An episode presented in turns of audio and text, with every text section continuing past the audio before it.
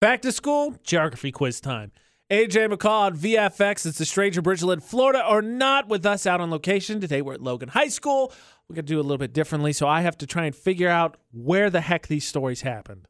That's right. So Florida is obviously in this story. We also have Iowa and Tennessee. Those are your three locations. Close to home. All right. Okay, story number one a 19 year old got arrested after finding a big bag of drugs that fell out from under his shirt. He told the cops, not mine.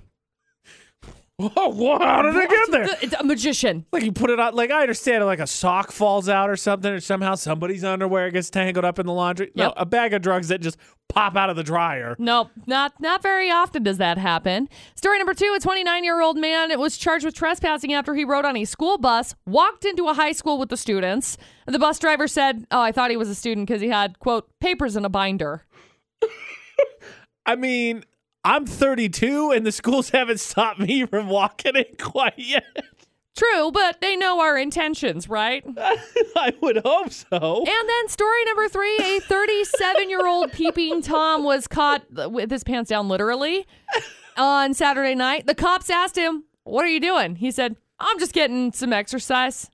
Uh, what, what, what exercise? He was. He said he was gonna go running. What, th- that, no, no, not with your pants to your ankles. That's where you do that waddle, right? Where you got to go with the toilet paper, and you're like, "Eh, eh, eh, don't fall, don't fall. He's a penguin. Yeah.